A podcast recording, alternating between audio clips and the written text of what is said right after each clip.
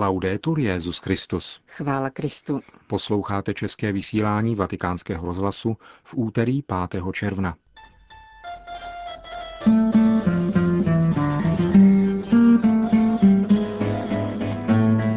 Benedikt XVI. se nenechá zastrašit ani útoky, ani těžkým nánosem předsudků, uvedl na okraj Vatilík kardinál státní sekretář Tarcísio Bertone. Ve věku 80 let včera zemřel guatemalský kardinál Rodolfo Quezada. Kardinál Gianfranco Ravasi a dirigent Ricardo Muti vedli v Římě veřejný dialog o víře a hudbě. To jsou některá z témat našeho dnešního pořadu, kterým vás provázejí Johana Bramková a Milan Glázer.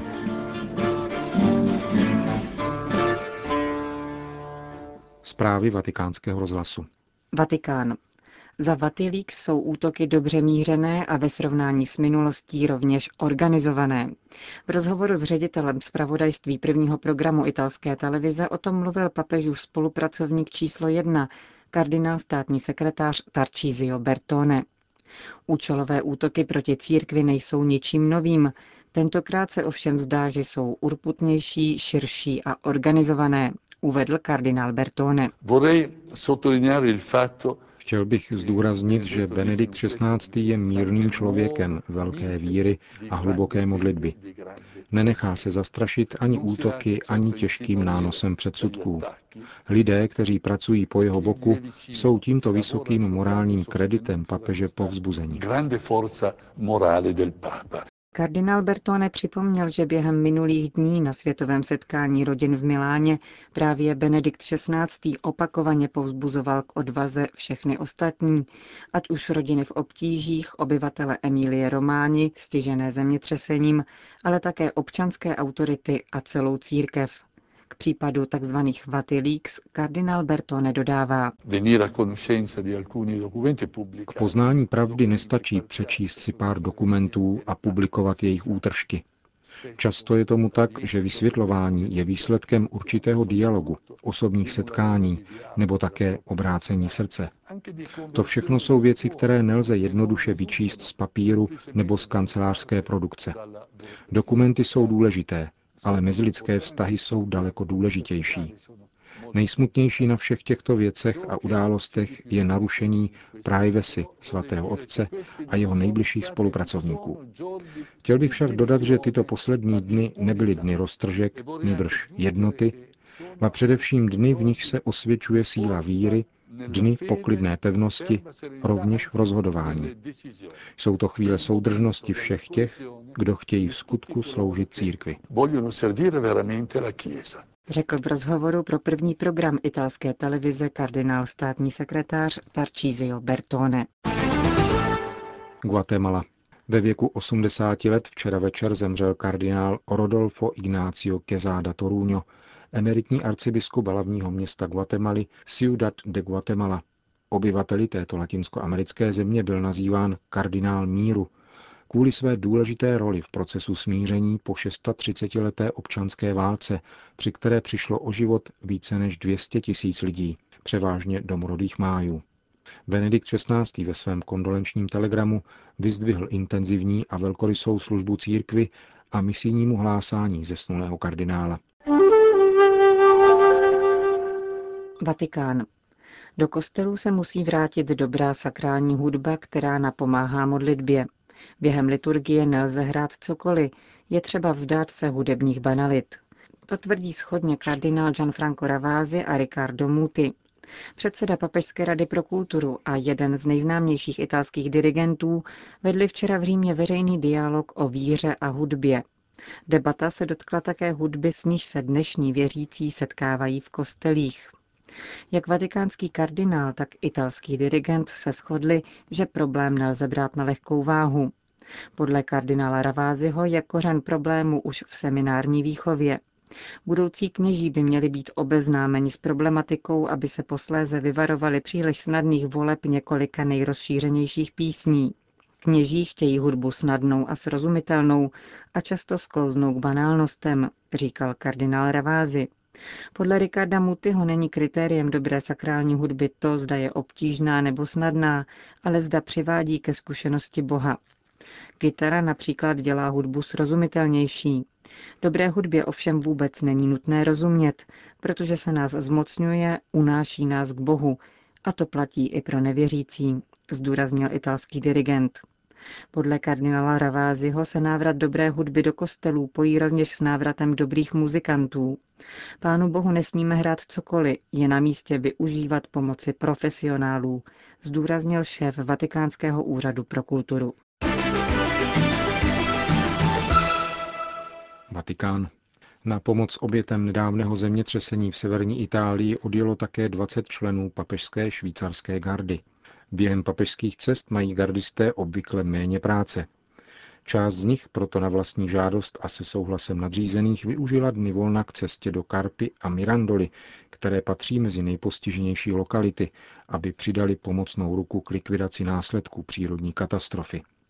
Jak zdůraznil zástupce velitele jednotky podplukovník Christoph Graf, akce vznikla spontánně jako projev solidarity s obyvateli regionu Emilia Romáňa. Ženeva. Možnost proměny syrského konfliktu v regulérní občanskou válku znepokojuje také svatý stolec. Jeho představitel při Organizaci spojených národů, arcibiskup Silvano Tomázy, o tom hovořil na fóru Rady pro lidská práva během diskuse nad rezolucí doporučující nezávislé vyšetření masakru civilistů ve městě Hulá. Podle vatikánského diplomata je úkolem mezinárodního společenství nepřipustit další eskalaci konfliktu v Sýrii. Konkrétně jde zejména o zablokování přílevu zbraní do země. Stejně tak by mělo mezinárodní společenství pamatovat na uprchlíky. Jde o Iráčany, mezi nimiž jsou také křesťané, kteří nalezli útulek v Sýrii a o uprchlíky přinucené opustit Sýrii, kteří jsou dnes na území Turecka, Libanonu a v dalších zemích. Této válečné tragédii, jde totiž skutečně o závažný ozbrojený konflikt, padají za oběť celé rodiny, přicházejí o dům a o práci a zároveň nedokáží nijak ovlivnit řešení konfliktu. Mezinárodní společenství, charitativní organizace a volontariát mají proto zvláštní závazek o tyto lidi pečovat. Situací je velmi znepokojen také svatý otec. Především proto, že je tu vysoké riziko destabilizace země v centru blízkovýchodní oblasti, což by nebylo bez důsledků pro okolní státy. A za druhé, model soužití menšin v Sýrii by měl nadále působit jako příklad pro ostatní. Ukazuje totiž, že společný stát lze budovat bez ohledu na náboženské a etnické rozdíly. Uvedl pro vatikánský rozhlas arcibiskup Silvano Tomázy. Vídeň. Každých 12 sekund umírá jedno dítě hladem, řekl mimo jiné předseda Caritas Internationalis kardinál André Rodriguez Maradiaga v hlavním městě Rakouska, kde se 1. a 2. června konal Mezinárodní kongres na téma hladu ve světě a potravinové bezpečnosti. Honduraský kardinál zdůraznil, že hlad není něčím nevyhnutelným a má svoje ekonomické, sociální a politické příčiny. Příčinou hladu však není nedostatek finančních prostředků, ale nedostatek solidarity. Předseda Caritas Internationalis poukázal na to, že vlády nejvíce ekonomicky rozvinutých zemí vydávají ohromné prostředky na řešení nynější finanční krize, nebo přesněji řečeno na ochranu bankovního systému, který bezostyšnými spekulacemi tuto krizi vyvolal. Lze si proto představit podobnou mobilizaci prostředků, které by zajistily potraviny pro miliardu lidí a zlikvidovali tak problém hladu. Vyzýváme všechny světové představitele, kteří přijedou na konferenci OSN do Rio de Janeiro, aby přijali celkový program vyváženého rozvoje, založený na takovém etickém vzorci, který bude ve službách lidí, spravedlnosti, poctivosti, trvalé spoluzodpovědnosti a podle kterého se ti nejchudší ocitnou ve středu našeho zájmu, řekl kardinál Rodriguez Maradiaga. Záhřeb. Patriarcha Srbské pravoslavné církve Irenej spolu se členy synodu Srbské pravoslavné církve se vydá ve čtvrtek 7. června na třídenní návštěvu Chorvatska, kde se setká s představiteli Katolické biskupské konference a státní zprávy. Je to první návštěva takového rozsahu od skončení války na Balkánském poloostrově.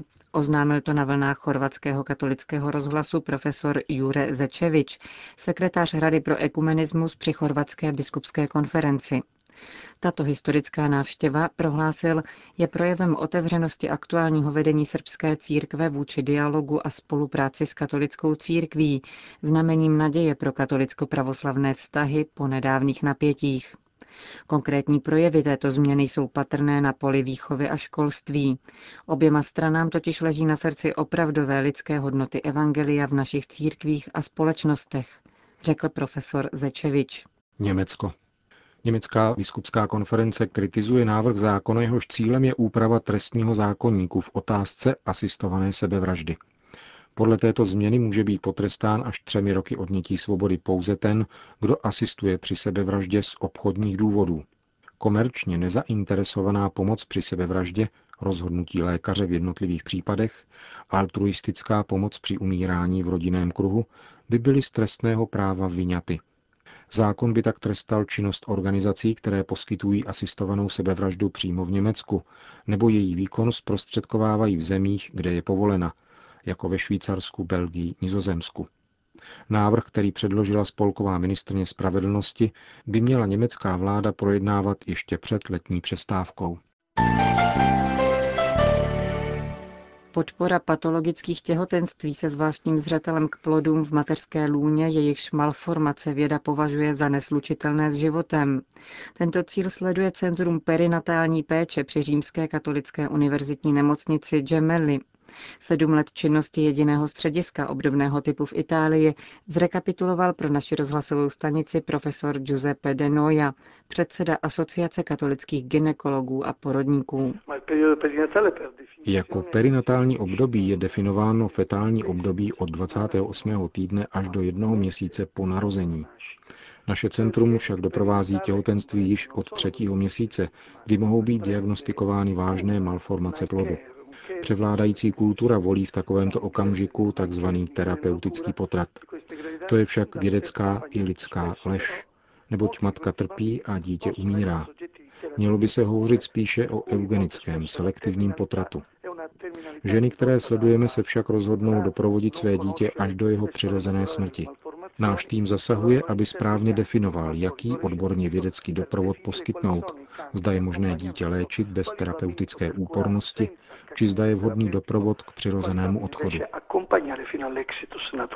Ultrazvuková diagnóza může zpočátku označit za nevratné některé změny, které přirozený vývoj upraví ještě před narozením dítěte, upozorňuje italský lékař. Zdůrazňuje i jinou, často opomíjenou, vědecky dokázanou skutečnost. Dítě cítí bolest již od 18. týdne, avšak není schopnost ní nakládat, neboť tuto schopnost získáváme až od sedmého měsíce plodového vývoje. V období devíti týdnů od 18. do 27. týdne těhotenství dítě prožívá bolest v 700-násobné intenzitě. V případě tzv. terapeutického potratu je tedy úmrtí maximálně bolestné. To je vědecky dokázaný fakt. Bolest matky i rodičovského páru sdílí lékařský tým i jiné rodiny. Takové sdílení napomáhá zpracovat smutek ze ztráty dítěte. Z mnoha vědeckých studií víme, že postabortivní syndrom může u ženy trvat až do 70 let jejího věku. V některých výzkumech gerontologové hovoří o 90-letých pacientkách, které si s úzkostí připomínají potrat prožitý před 70 lety. Rodiny, o které pečujeme, se z 80% zhruba po roce a půl otevírají novému životu. Nestratili přitom první dítě, ale i druhé, třetí, čtvrté. Znamená to, že zakusili, že ono dítě, takzvaně nekompatibilní se životem, byl pro ně dar a jeho přítomnost zacelila rány z odloučení. Ve své práci se tedy neopíráme jen o svou víru, nýbrž i o konkrétní vědecké statistiky. Dokazují nám, že prožitá bolest a utrpení se v těchto případech mění v pokoj a otevřenost životu. A tím nám potvrzují, že naše služba je správná, uzavírá ředitel střediska perinatální péče římské nemocnice Gemelli, profesor Dinoja. Končíme české vysílání vatikánského rozhlasu. Chvála Kristu. Laudetur Jezus Christus.